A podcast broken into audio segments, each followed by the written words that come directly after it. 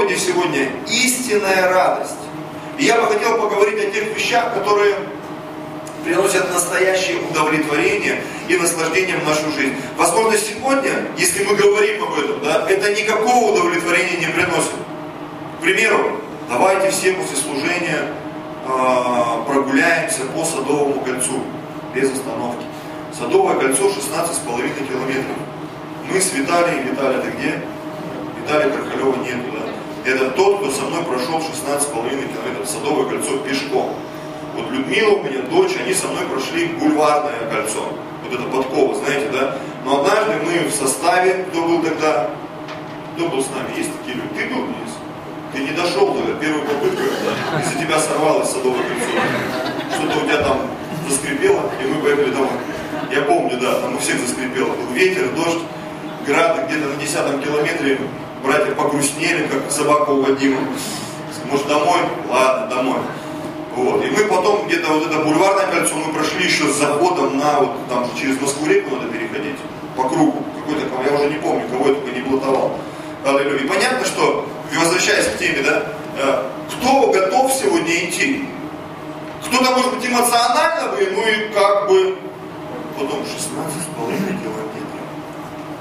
А вдруг я не дойду? А вдруг стопчу каблуки, да, каблук гармошка будет, испорчу свой опыт. И вот есть очень много вещей, которые мы хотели бы делать.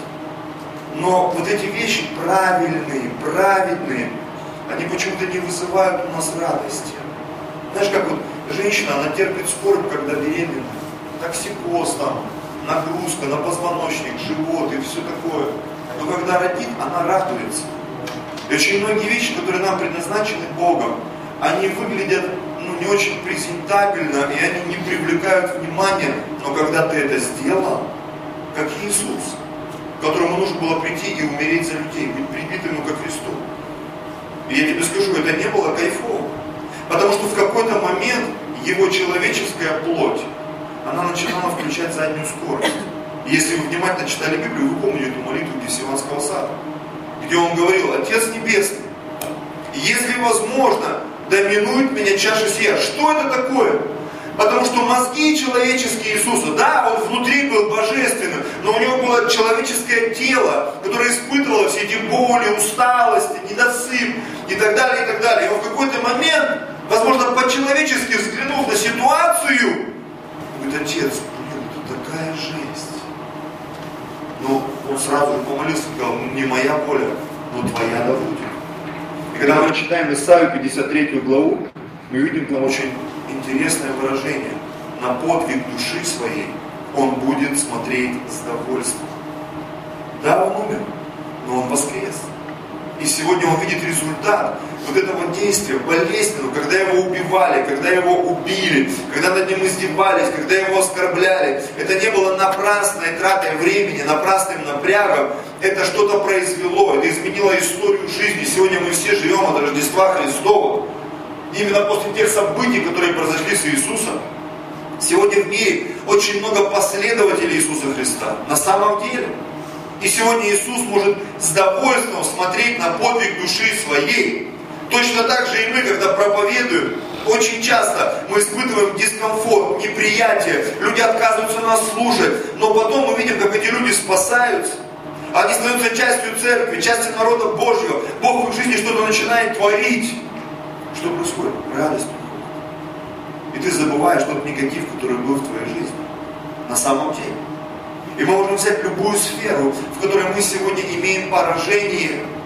И нам хочется где-то отлежаться, отсидеться, забыть вообще то, что с нами порой происходило негативного. А Бог говорит, нет, иди туда и побеждай.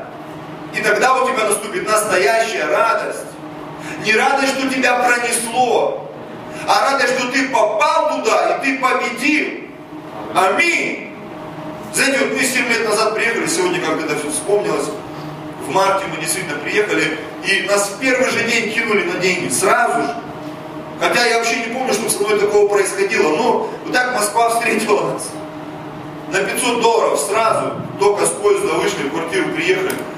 Не ту квартиру сняли, знаешь, как это бывает часто. Об этом, возможно, стыдно говорить, но мне не стыдно. Почему? Потому что через 7 лет я здесь живу, в нормальной квартире, есть церковь, есть люди. Я вижу, что мы что-то сделали. Может быть, не так, как мы хотели, но работа произведена. И есть определенная радость что мы не где-то в подвале собираемся, а в хорошем здании, в хорошем месте, в хорошее время.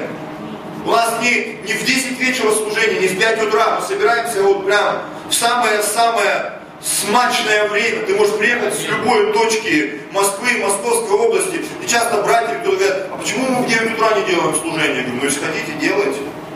Мы делаем 15 тысяч, чтобы люди могли приехать. У нас люди из Подольска едут, с Малоярославца у нас ребята ездили несколько лет. Это, простите, 100 с чем километров там? 120 километров. Люди ездили на служение. И если бы у нас в 6 утра было служение, то сколько можно было выключать? Страшно подумать. Понимаете? Многие эти вещи не учитывают, но мы через это все прошли, заплатили цену. Когда мы жили в Зеленогорске, мы жили в квартире 108 квадратов, когда мы приехали сюда, мы жили в квартире, я даже не знаю сколько, 30 с чем-то. Нам сказали, это двухкомнатная, но по меркам Сибири это полуторка. Вообще все, что в Москве называется там одна комнатная, двухкомнатная, в Сибири нет таких квартир. И когда тебе там риэлтор, да, это в натуре двухкомнатная, и ты зашел, дверь закрыл, это какой-то, ну, там, я не знаю, кладовка. Тебе говорят, нет, это вторая комната. И ты понимаешь, здесь по-другому. И вот мы в таких условиях жили, в шестером, Уля нас поддерживала целый год. В шестером, в 30 квадратах, там, с чем-то. Да, сегодня мы в более нормальную квартиру переехали. Но это было время напряга какого-то определенного, который привел к радости. Потому что ты понимаешь, ты заплатил цену. Ты заплатил цену, ты оказался верным, ты не сдался, ты не отступил. Аминь. Первое место, которое хочу прочитать, это Римлянам 14 глава.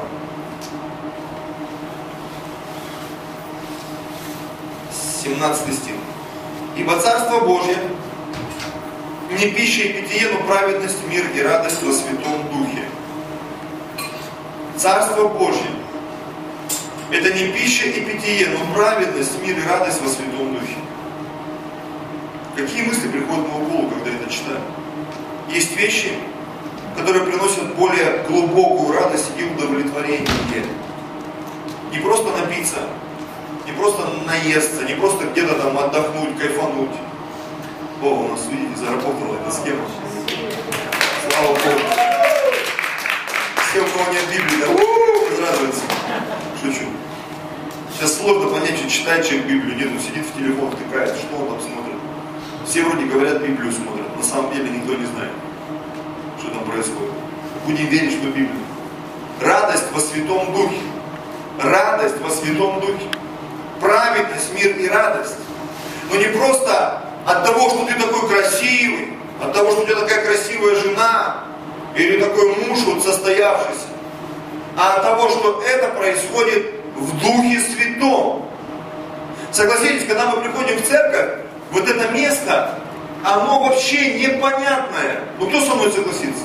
Непонятно, как это? Я есть хочу, я пить хочу, мне нужна нормальная одежда, нормальная машина, нормальная квартира. Что за прикол? Праведность, мир, радость Духе Святом. Это что такое? С чем это едят? Очень часто я от многих слышу, когда я проповедовал, у меня прям в голове это отпечатается, ну вы же там типа Духом Святым питаетесь. Это, знаешь, как бы такой легкий троллинг. Сегодня я со смелостью говорю, да, мы питаемся Духом Святым. Потому что Дух Святой, когда ты им питаешься, Он все остальное прилагает в твою жизнь. И радость, которая приходит в Боге, она на несколько порядков выше, чем та радость, которая приходит от просмотра каких-то комедий, комедий клаб, каких-то там пошлых анекдотов и так далее. Радость, которую дает Бог, она другого формата. Она более качественная, более глубокая, более помазанная, более благословенная. И любую сферу возьми. Финансовое благословение в Боге, а оно другое. Аллилуйя. Другое на самом деле. Знаете, что по закону Российской Федерации пожертвования, они не облагаются налогом. Может быть, кто-то не знал. Так устроено. Даже в России у нас. Есть страны, где сумасшедшие налоги, там, в Европе, там, 60%. Я тут смотрел про группу Queen передачу, и они в Англии, говорят, мы записали а, какой-то первый концерт, который вот выстрелил у них, там, самый первый концерт группы Queen. И там, если переводчик не ошибся, он говорит, мы заплатили 96 или 97% налогов. То есть, грубо говоря, там, если они заработали, там, не знаю, 10 миллионов или сколько там, то они почти все отдали. И говорит, поэтому второй диск мы записывали где-то там они в Германии, в каком-то там городе, они там записывали второй диск, чтобы там его выпустить. И ты понимаешь, что ну да, деньги в мире и деньги в Боге – это разное состояние и разная схема. Аллилуйя. Конечно, получать большую зарплату в мире хорошо. Но я бы хотел получать большую зарплату в Боге. Не в церкви, прошу, не в Боге. Когда Бог тебя благословляет. Аллилуйя. Когда через людей Бог твою жизнь благословляет. И не то, что там можно налоги не платить, я, речь не об этом даже. А речь о том, что это сверхъестественно приходит в твою жизнь. И это тебе такую радость приносит. На самом деле. Написано, кто нашел добродетельную жену, цена ее выше жемчугов, там, она от Господа. Все, что приходит от Господа, приносит большую радость, братья и сестры, чем пища, питье и все, что есть в этом мире. Аминь. Смотрите, еще как пример. 1 Тимофею 4, 7, 8. Негодных же и баб басен отвращайся. Это пропустим. Упражняйся в благочестии. Ибо телесное упражнение мало полезно, а благочестие на все полезно, имея обетование жизни настоящей и будущей. Нам всегда говорили, здоровом теле здоровый дух.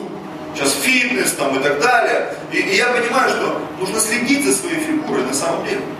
Но если смотреть глобально, духовно, серьезно, Писание говорит, телесное упражнение, оно полезно, но мало.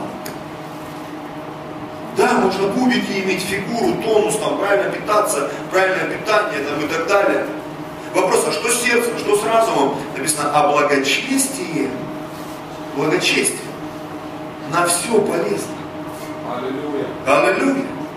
Благочестие тебе такую радость приносит. Потому что благочестие влияет и на телесные упражнения, и на интеллектуальные упражнения, и на тебя как на джентльмена, на интеллигента, как на мужчину, на женщину. Почему? Потому что упражнение в благочестии, оно делает тебя действительно лучше во всех сферах твоей жизни. Аминь. На самом деле, классно иметь жену.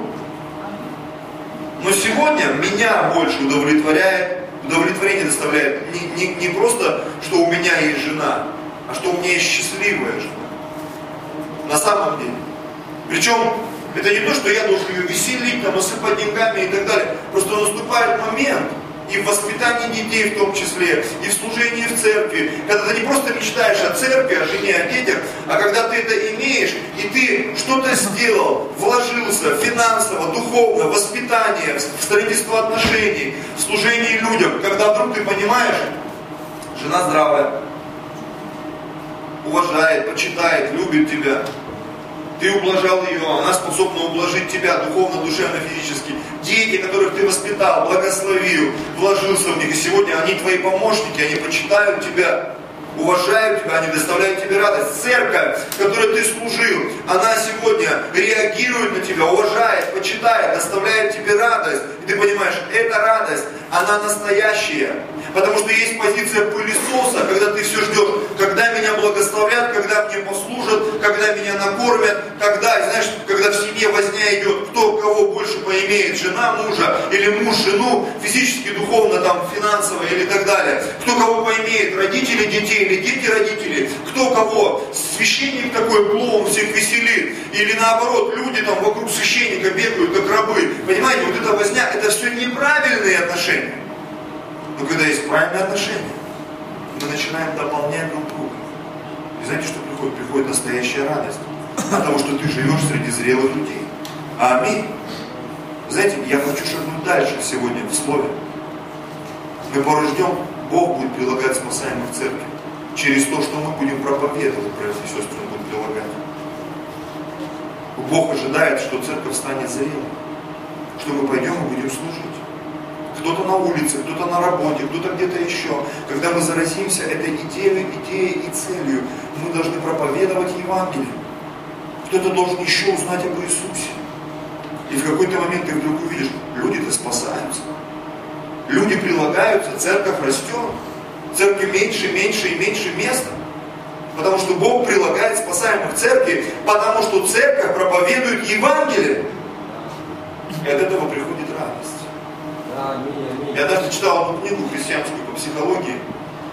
И там провели такой очень интересный эксперимент. Детям дали задание и сказали, те, кто его выполнил, получат награду. И многие из детей, они не, не смогли выполнить это задание. Потому что знаете, что сделали взрослые?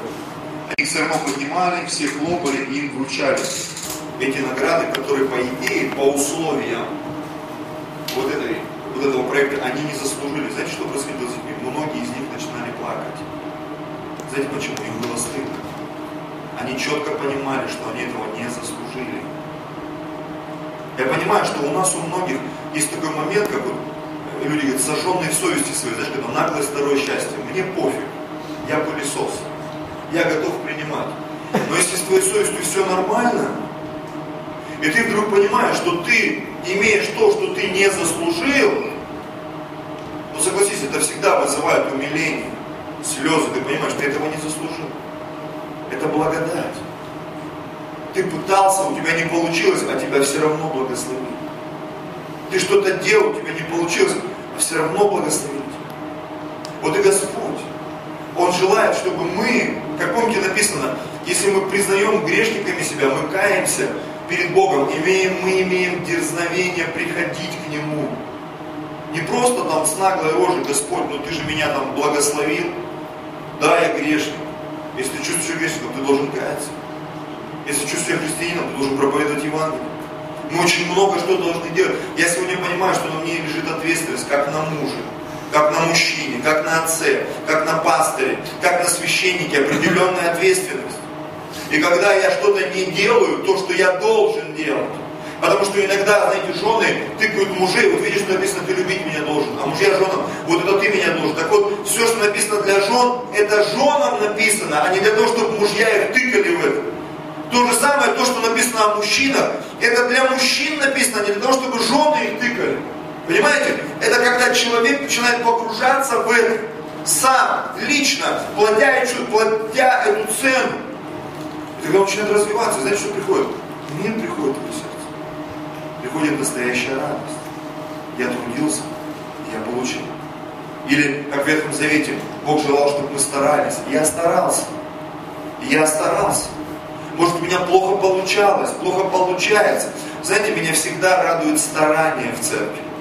Сегодня вот сестры переживали, там, не тут анализ включили. А я смотрел, как они пели, как они красивые, в этих пилотках. Я думаю, слава Богу, нам не придется в этих уходить. В кокошниках, в передниках. Но я надеюсь, по крайней мере, я, я точно участвовать не буду. Сразу говорю.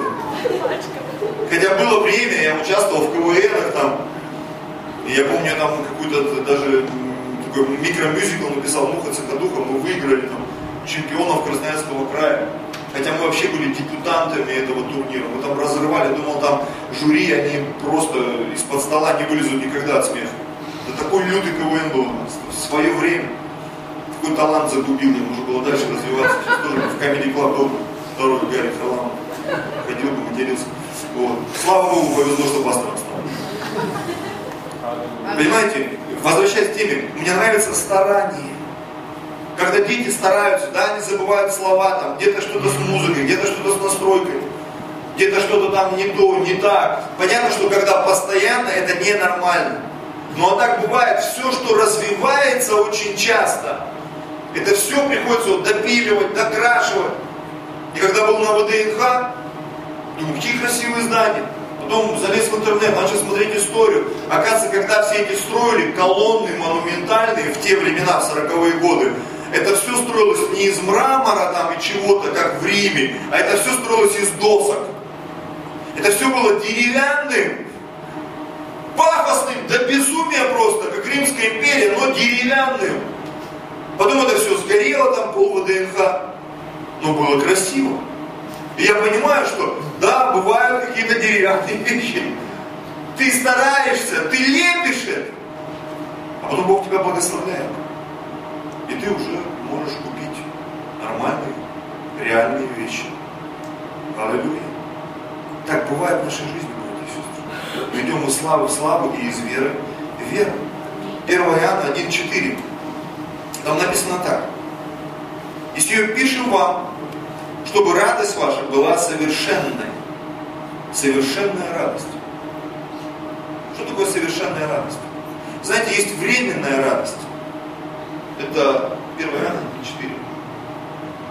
Есть временная радость, а есть радость пребывающая. Когда ты смотришь на то, что ты получил. Ты смотришь на людей, которые спаслись. Ты смотришь на атмосферу, которая изменилась в стране, в церкви, в жизни человека.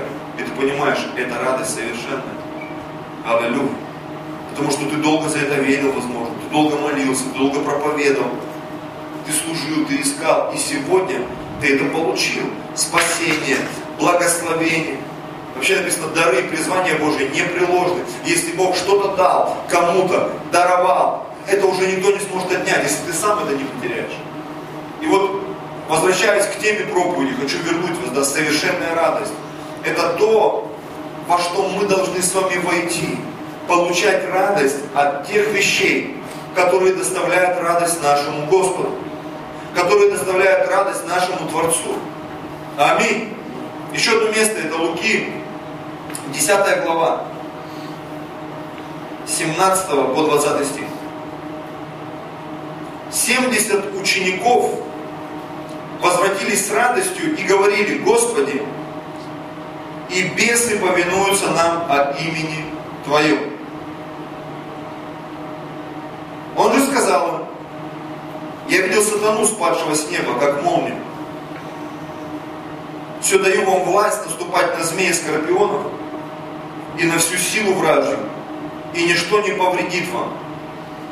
Однако ж не тому радуйтесь, что духи вам повинуются, но радуйтесь тому, что имена ваши написаны на небесах. Давайте эту ситуацию проанализируем. Приходят ученики и говорят, Иисус, мы сейчас дьяволу так надавали, что я вот мужчина, и у нас в детстве все, кто кого победил, кто с кем подрался, кто что натворил, нахулиганил и успел убежать. Ну, наверное, детство у всех такое. И ты такой весь герой, там у тебя рогатка, самострел, селитра, бомбочка, дымовуха, там, ну, я не знаю, сейчас, чем живет современное поколение. Я говорю про вот 80-е годы, 90-е и так далее. Наше СССРовское детство. Чем мы хвастались, хвалились и так далее, и так далее. И вот приходят ученики и говорят, Иисус, ты не представляешь, мы сейчас начали изгонять бесы, там, рычали, там, рыгали, что только не было, все выходили. Ну, Иисус говорит, знаете, ребята, вы молодцы. Я вот их немножко приземлил. Иисуса тоже можно понять.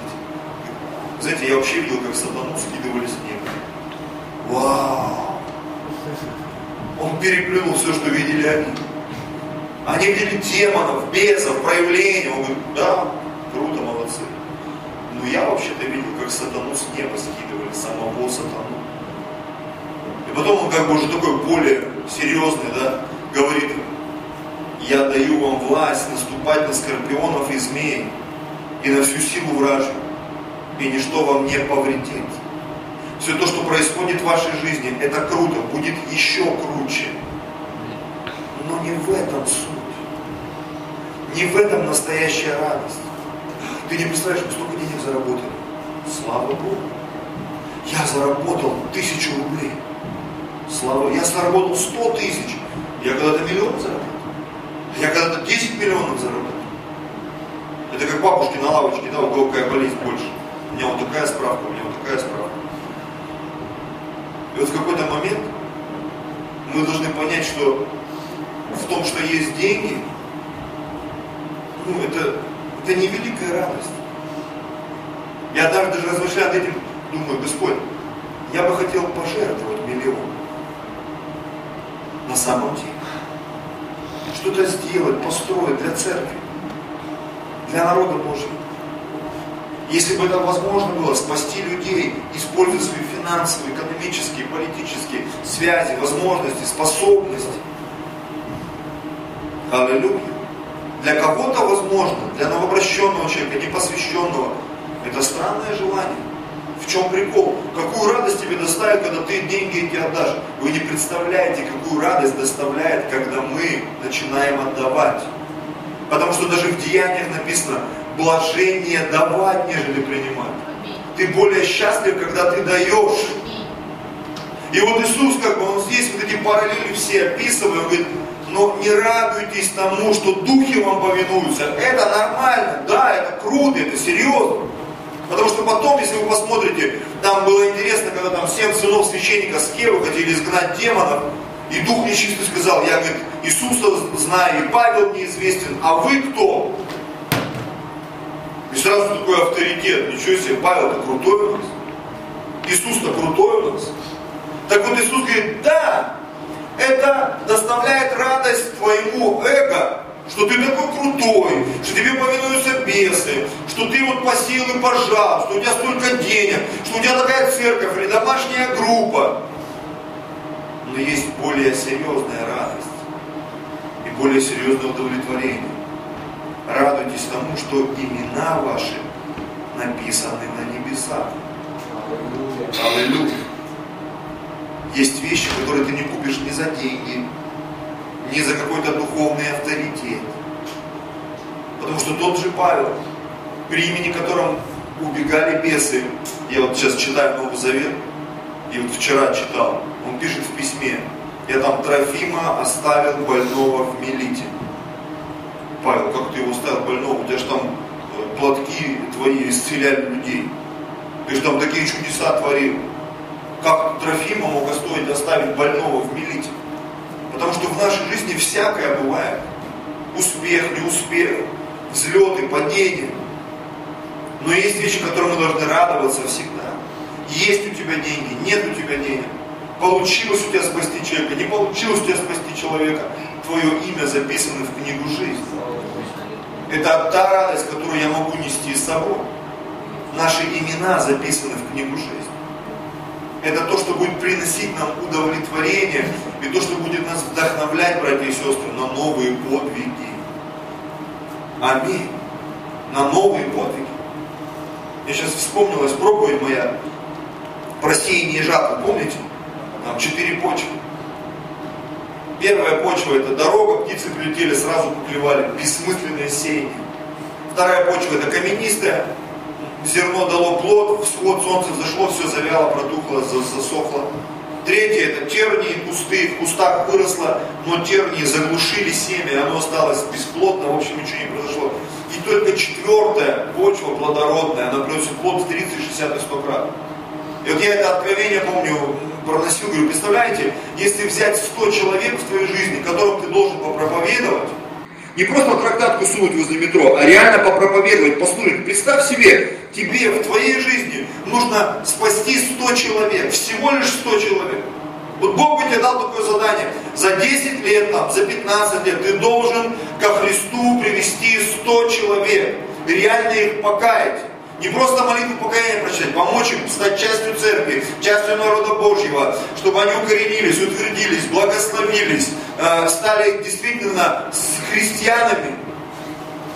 И вот представь себе, из этих 100 человек 25, на которых ты убьешь кучу времени, возможно, минимум полгода на этого человека, он никогда не придет в церковь. Никогда, никогда, никогда. Сразу возникает вопрос, зачем тогда этим людям проповедовать?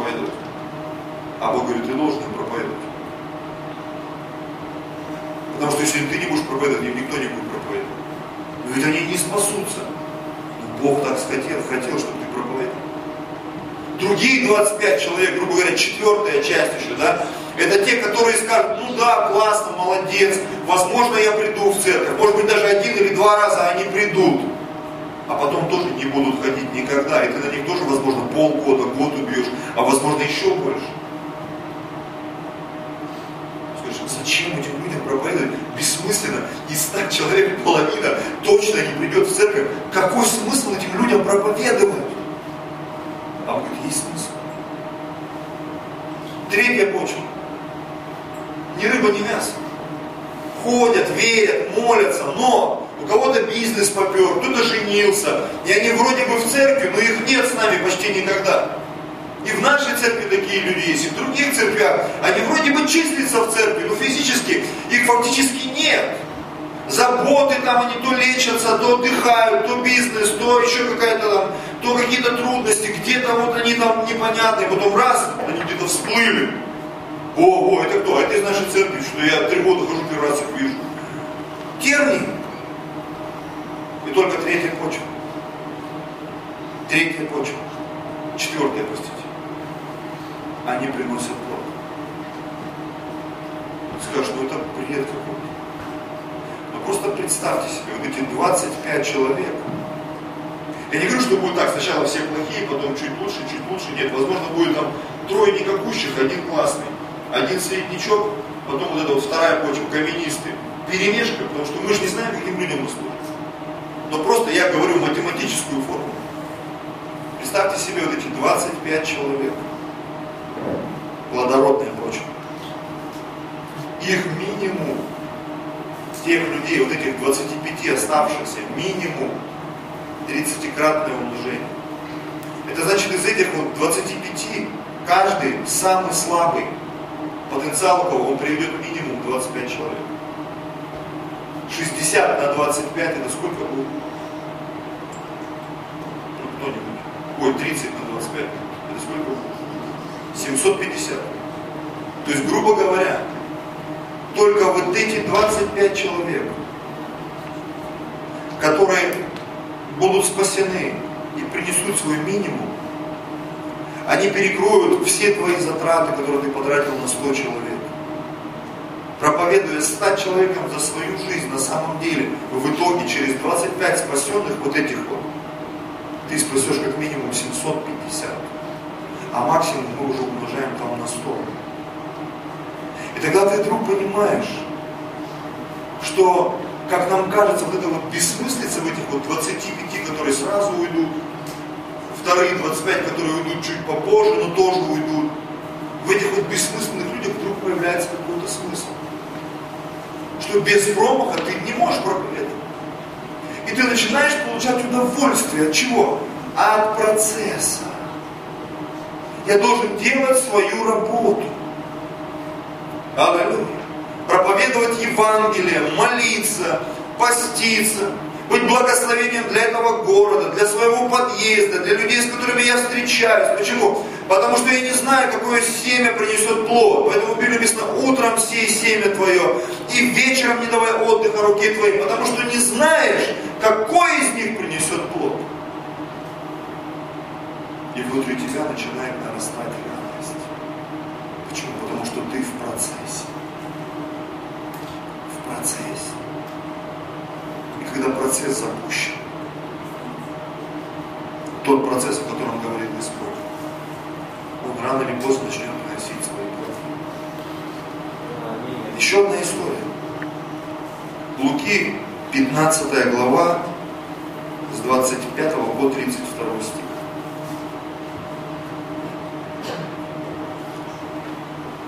Старший же сын его был на поле.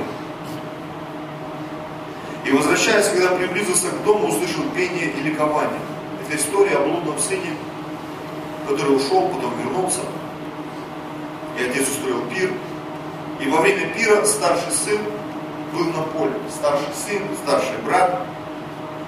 И возвращаясь, когда приблизился к дому, услышал пение и ликование. Он потевший был, там, спотевший, уставший, что за дела, что за пир, что случилось. А ему говорят, Призвав одного из спросил, что это такое? Слуга сказал ему, брат твой пришел, и отец твой заколол откормленного теленка, потому что принял его здоровым. Он, реакция, осердился и не хотел войти. Отец же, выйдя, звал его. Это была его реакция. Все, что в нем накопилось, гаденыш, забрал деньги. Они наверняка знали, что он там уже прокутил, что что-то у него проблемы, там, он там скололся, там что-то произошло. Приперся нищеброд. И батя ему закрутил праздник. Реакция. Знаете, в церкви всегда будут и плотские христиане, Но хуже того, когда в церкви еще религиозники. Что это он там? Пастор, что за ерунда? Мне, знаете, время от времени мне предъявляют за кого-то, за что-то, за какие-то ситуации. Кто за плотских, кто за сильно верующих, посвященных, да. Что за дела? Но даже в доме отца были такие люди. Младший, который любил гульнуть и так далее. Закутить. И старший, который пахал там, молился, постился, трудился. Но у него тоже была проблемка, которая выскочила наружу. Причем а, а, этой даже проблемой был не, не сам блудный сын, да, а реакция отца. Точнее, его любовь. Он проявил любовь к блудному сыну.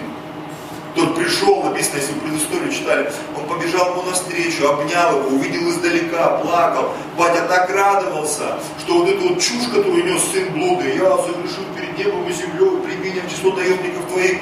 Батя все пропустил мимо ушей, несите ему сандали, перстни, одежду, все его отмыли, побрили, там, наколки все свели, которые ему там накололи, неправильные, вот, э, в той земле, где он был. И он стал опять нормальным, адекватным, отец радуется, сын пришел пришел старший брательник. Что за дела? Это не по-христиански. Осердился, написано, не хотел войти. Смысл ходить в эту церковь? Церковь существует для того, чтобы собирать грешников, братья и сестры. И из них что-то делать. Поэтому вот эти две обочины, они такие кто-то вплоть скатывается, и он, будучи в церкви, является грешником вообще конкретным. Кто-то в другую крайность попадает. И это тоже проблема. Отец же, выйдя, звал его. Но он сказал в ответ отцу, вот я столько лет служу тебе, никогда не приступал приказания твоего. То есть все, что пастор ты делал, я говорил, что же ты говорил, я делал. Но ты никогда не дал мне козленку, чтобы мне повеселиться с друзьями моими. А когда этот сын твой, расточивший имение твое, свое имение свое с блудницами, пришел, ты заколол для него откормленного теленка. Он рассказал ему, сын мой, ты всегда со мной, все мое твое. Знаете, вот в этом переводе древнеславянском, с древнегреческого, там, это может быть сложно понять суть вот этих моментов что же там на самом деле произошло, что отец имел в виду. Все мое твое. Ну, понятно, что все мое твое. А можно этим пользоваться? Конечно, можно. Ну, вчера, когда были на этих семинарах там, праведной душе, процветающая душа, я такую для себя откровение получил, что очень часто, когда мы находимся под какими-то вот этими комплексами, мы многие вещи не делаем в семье, в жизни, в церкви комплексы, которые нас ограничивают. И когда Бог приносит свободу, свободу в нашу жизнь, вдруг все меняется.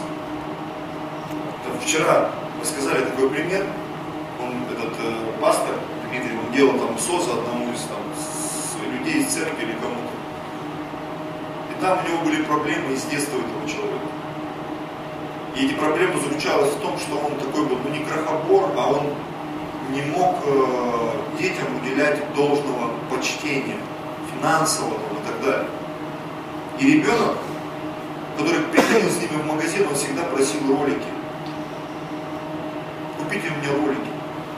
Там какая-то ситуация запутанная, там жена, мама там в больнице, там чуть ли не при смерти, ее дома нету, муж без жены, ну сам понимаешь, голодный, духовно, душевно, физически дома беспорядок, дети, вещи найти не может, ремонт, они переехали в новую квартиру, не могут сделать ремонт, в одной там завал, ну вот это вот, знаете, напряг бытовой, каждый день вынос мозга. И вот он пришел, то процветающая сос.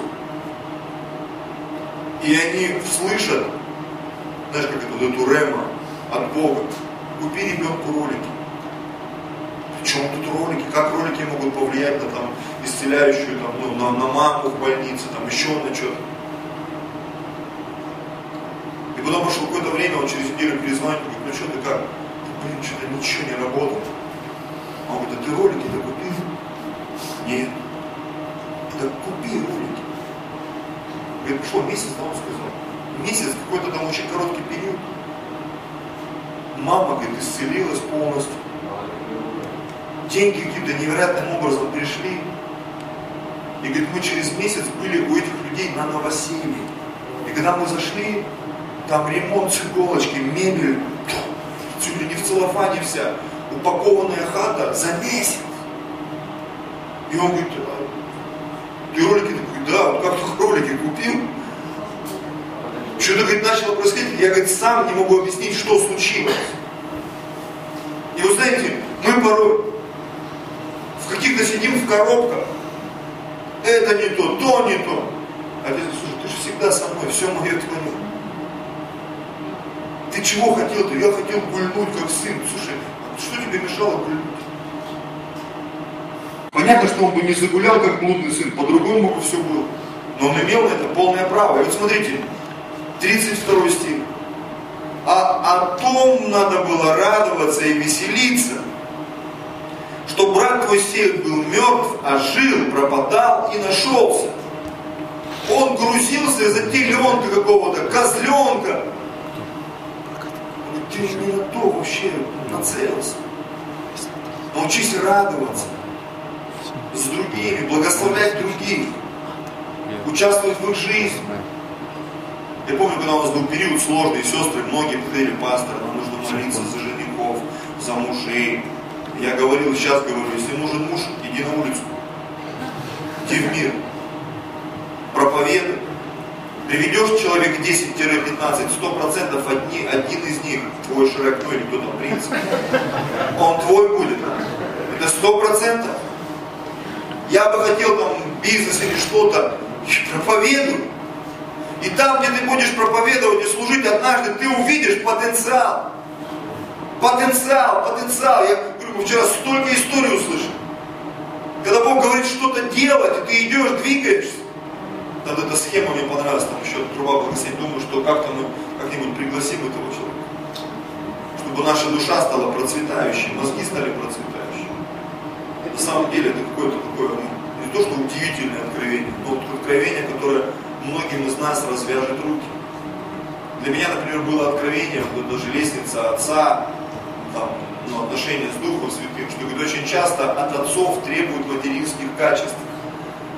А отцы, они никогда не будут вести себя как мать, они не будут утешать, они не будут тебя побуждать там какой-то святости, потому что отец, он всегда дает задание. Я к жене поворачиваюсь и говорю, я это все время делал все правильно. Аминь что меня постоянно пытались куда-то затащить, чтобы я там кого-то утешивал, там что-то святость. Я говорю, у меня есть идеи, цели. Всегда ко мне, когда приходят люди, я говорю, тебе нужно вот это и вот это сделать. А люди упорно не слушаются. Оказывается, это, это все отцы такие. И когда ты приходишь, тебе отец всегда дает какое-то задание. И мне так нравится, Бог ведь мне столько заданий давал. И очень часто мы не приступим, знаете, из-за чего? Не из-за того, что мы чего-то не имеем, а из-за того, что те задания, которые нам поручили, мы их не выполнили. И поэтому нет радости, это тема моей проповеди сегодня, истинная радость, когда ты сделал то, что тебе сказали. Аминь. Когда тебе сказали, иди молись, ты пошел помолился, иди сделай это, иди сходи туда, начинай домашнюю группу, а многие пять лет сидят в броне, как вот эта собака у Вадима под кроватью. Какая домашняя группа? Да ты что? Да у меня там заботы, хлопоты, да у меня. Чего только у меня нету, почему я не могу вести домашнюю группу, служение и так далее. И люди до сих пор в проблемах. Потому что они не сделали то, что им сказали. Давно сделали. Поэтому радости нет. И ты ходишь в церковь. Зачем я хожу в эту церковь? Смысл? Смысл в том, чтобы делать то, что тебе говорит Бог. Если Бог сказал проповедовать, нужно проповедовать. Если Бог сказал молиться, нужно молиться. Почему? Ты войдешь в радость. И ты будешь радоваться. Еще одно место, пожалуйста, музыкант. Матфея, 25 глава, с 13 стиха. Итак, бодрствуйте, потому что не знаете ни дня, ни часа, в который придет Сын Человеческий. Знаете, возвращаясь к тому, о чем я сказал минуту назад. Люди говорят, ну вот я бы хотел услышать от Бога, но что-то у меня не получается, потому что нужно бодрствовать. Потому что Бог очень часто говорит нам, а мы, а мы где-то мимо ушей потом, что я ничего не понял. Бог что-то говорит, конечно. Он каждое воскресенье тебе что-то говорит. Он ждет тебя на каждой домашней группе, чтобы тебе что-то сказать. Он ждет тебя каждый день, чтобы ты читал слово, чтобы тебе что-то сказать. Он ждет тебя каждый день в молитве, чтобы тебе что-то сказать. Но когда мы пропускаем все эти встречи, потом я что-то пропустил где-то. Да, ты, брат, сестра, где-то что-то пропустил. Реально пропустил. Знаете, я вот жалею, что очень многих из нас не было вчера на этих семинарах. Очень. Я, я прям сидел, думаю, Господи, ну это, это реально. Потому что я был впечатлен. На самом деле. Я был впечатлен. Я прям видел лица людей, значит, церкви, вот это бы вот этому услышать, вот это бы вот этому услышать, вот это бы вот этому услышать, вот это бы там Авель услышать, это бы там еще кому-то услышать. Под, почти под все, что там было, я аминь, аминь, аминь. Не знаете, когда придет сын человеческий. Ибо он поступит как человек, который, отправляясь в чужую страну, призвал рабов своих и поручил им имение свое. Понимаете, когда Бог приходит, Он дает тебе поручение. Потом он вроде бы как бы уходит, потом он опять возвращается. Жизни. Откровение пришло, у тебя есть задание. Делай, молись, женись, крестись, развивайся. Время собирать камни, потом слышишь, время разбрасывать камни, время уклоняться от объятий, время искать этих объятий, всему свое время, писал Соломон. И вот одному он дал пять талантов, другому два, иному один, каждому по его силе, и точно справился. Получивший пять талантов пошел и употребил их в дело и приобрел другие пять талантов. 17 стих. Точно так же и получивший два таланта приобрел другие два. Получивший же один талант пошел, закопал его в землю, скрыл серебро господина своего. Смотрите, по долгом времени. Мне нравится это слово, потому что Бог нам всем дает время. Это не так, что вот только задумался, уже время закончилось. Наш Бог долготерпеливый Бог. Тебя столько раз могли уже посадить и не посадили. Задумайся над этим. Ты столько раз уже попадал в такие ситуации просто нереальные. А сегодня ты живой, сидишь здесь, слушаешь слово. Просто подумай, как много времени прошло, а ты до сих пор жив. Помыт, побритый, довольно убит. По долгому времени приходит господин рабов тех и требует у них отчета. И подойдя, получивший пять талантов, принес другие пять талантов и говорит, господин, пять талантов ты дал мне, вот другие пять талантов я приобрел на них. Знаешь, как бы, ну, похвалился, у меня получилось. Халилюя. Одна ячейка была, стала пять. Было 100 рублей, стало 500. Я крутанулся. У меня что-то получилось. Господин ему сказал ему, хорошо, добрый и верный раб, в малом ты был верен, на многим тебя поставлю. Смотрите, вот эта фраза, это просто контрольный выстрел. Войди в радость господина твоего. Ты молодец. Ты сейчас приобрел радость для себя, ты там крутанулся, успешный. Но я хочу, чтобы теперь в мою радость пошел. В радость господина. Потому что Бог для нас что-то приготовил, Писание говорит. Глаза не видели, уши не слышали, на сердце не приходило. Бог это приготовил. Дальше читаем. Подошел также получивший два таланта и сказал, господин, два таланта ты дал мне, и вот другие два таланта я приобрел на них. Господин сказал, хорошо, добрый и верный раб. Он не сказал, что-то ты как-то, вот он пять, а ты два, лошар. Нет. Он видел его старание. И он видел, что у него получилось. Два таланта тоже круто. Верный, добрый раб. В малом ты был верен, над многим тебя поставлю. Войди в радость Господина твоего. Я не хочу там перелистывать это все, просто скажу вам, в другом месте эта же история описывается. Там добавлена очень интересная информация. Там написано, что тот, кто принес там, по-моему, там одна мина, он принес 10 мин. Господин ему сказал, ты теперь будешь над десятью городами. Кого-то, возможно, это пугает. Мэр десяти городов. Страшно даже подумать. Но, как я сказал в начале проповеди, да, это возможность. Когда Бог тебе дает возможность. Возможность. Он дает тебе финансы, духовные, какие-то ресурсы, интеллектуальные ресурсы. Возможность поступить в МГУ, поехать в Америку, там, не знаю, куда-то, о чем ты мечтаешь, и вдруг у тебя такая возможность появляется. Но перед этим ты должен что-то сделать. Просто что-то сделать. Я вспомнил эту историю вчера еще одну. Одна девушка пришла на СОЗа, женщина, наверное, девушка, потому уже пятеро детей у нее. Женщина, молодая женщина, да, скажем так. Мать пятерых детей и мужа не работающего. Она пришла, и сделали вот это СОЗа. Она говорит, я увидела какие-то кокошники, щеки, там, ну что-то вот это вот, знаете, вот русских народных вот этих моментов все. Я думаю, что за прикол? Ей звонят, по-моему, позвонили, да? Как написали, что говорит, мы э, где-то там на резюме, да, работу искал, он принимать пятерых детей и муж официантом в ресторан. Я говорю, официантом в ресторан? Что я там заработаю официантом в ресторане? Надо учитывать, что это не Москва еще к тому Поэтому там в Сибири рестораны, там вот я сколько был, и смотрю просто на ребят, там, там никто чаевые не дает, в принципе. Особенно в таких вот городах, где кафешки, там, они не знают, что это такое. Кто-то дал чаевые, это все победа. Да мы с Москвы приезжаем, наученные, обученные. И вот она устроила, и она говорит, да я не могу работать, это мне невыгодно, смысл это. Говорит, ну просто придите, попробуйте там недельку или две. Говорит, и когда я пришла в этот ресторан, просто я говорит, зашла, а там все вот в русском стиле. Кокошники, вот это все. Я поняла, я где-то это видела. Осталось. А в это время рядом с этим рестораном в этом городе приехали из Европы, там какие-то ребята модные, крутые, строят завод. И пока строился завод, там все эти высветили вопросы, все эти ребята крутые, они ходили кушать в этот ресторан. Очень долгий период. И всякий раз, когда они кушали там, так получалось, что их обслуживала именно эта девушка, женщина молодая, мать пятерых детей и мужа сидящего без работы.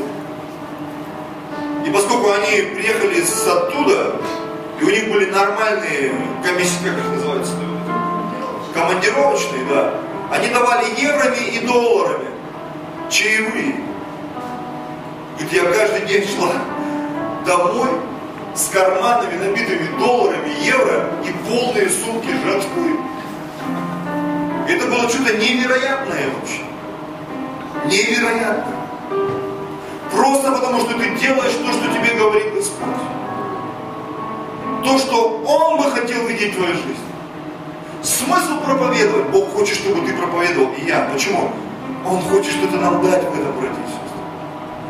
Он хочет, чтобы мы молились, были на воскресных служениях, на домашних группах, участвовали в Божьем вот этом движении, водительстве. Почему? Он нам хочет что-то дать. Нам бы поесть, попить Царство Божие, ведь это не пища питье, но нам бы поесть, попить, ну как-то вот проблемы мои решили, решили что? А Бог очень часто вообще твои проблемы не решает. Как нам кажется, Он решает свои в первую очередь. И в этом, наверное, весь прикол. Это еще одно из откровений, которое вчера получил. Что когда Бог тебе дает какое-то задание, думаешь, как вот это вот, какое отношение имеет к моим проблемам? К моей странной жене, странному там, мужу, к моей странной работе, на которой я работаю. Как однажды там женщина подошла в Сибири, там, ко мне, в церкви. Говорит, пастор, я работаю в таком месте, где решил с тобой посоветоваться. Я говорю, да, конечно, где вы работаете? Говорит, в интим-магазине. А она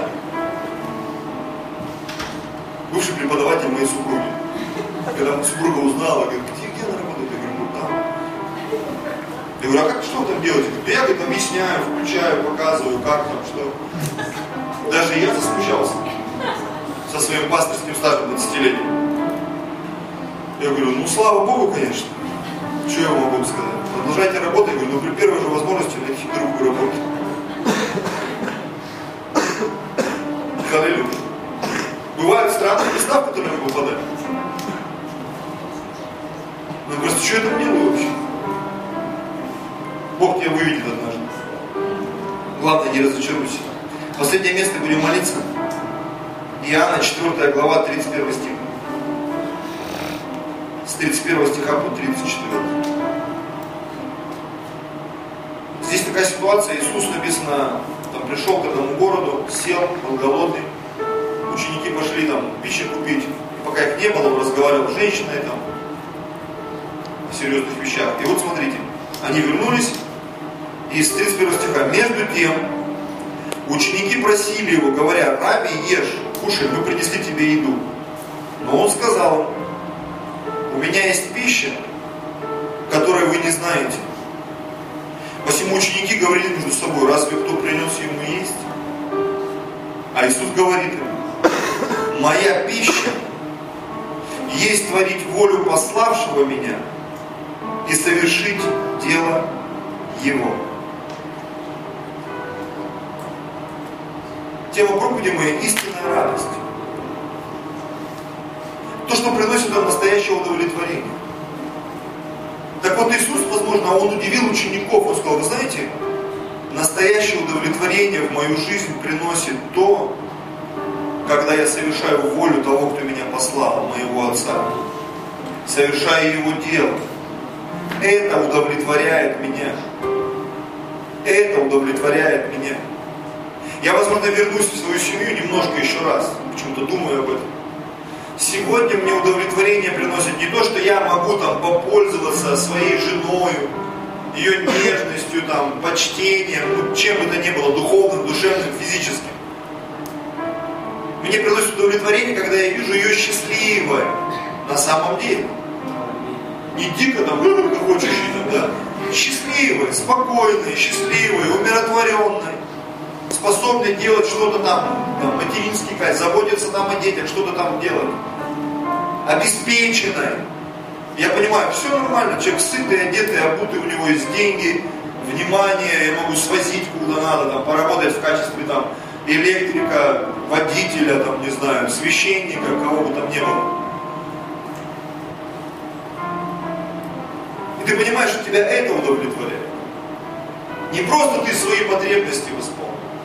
Сегодня, когда я смотрю в церкви, а, я не знаю, как, как другие там пасторы или кто, не хочу говорить за других, да, но сегодня меня даже не десятина впечатляет или пожертвование, что мы в таком зале, да, мне интересно, как живут люди, что в их семьях происходит, как сильно они любят друг друга, как сильно меняется их финансовое положение, их связи, я не лукавлю, мне искренне интересно, когда я слышу там, что кого-то дела пошли в гору. Такая радость, ну слава Богу, ну хоть кто-то прорвался из наших, аллилуйя. Хоть у кого-то в семье там наконец-то наступил порядок, люди начали рвать, перестали рвать одеяло, аллилуйя, просто спят обнявшись, дружно, мирно, аллилуйя. Прекратились измены, подозрения, там, ненужные слезы, дети там, детей наконец начали воспитывать, слава Богу. И это так радостно, когда в церкви то, о чем ты мечтаешь, лелеешь, это вдруг начинает работать.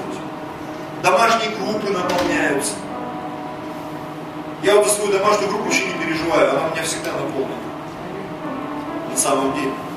Но за другие переживаю. И я понимаю, что в этом есть моя определенная пища.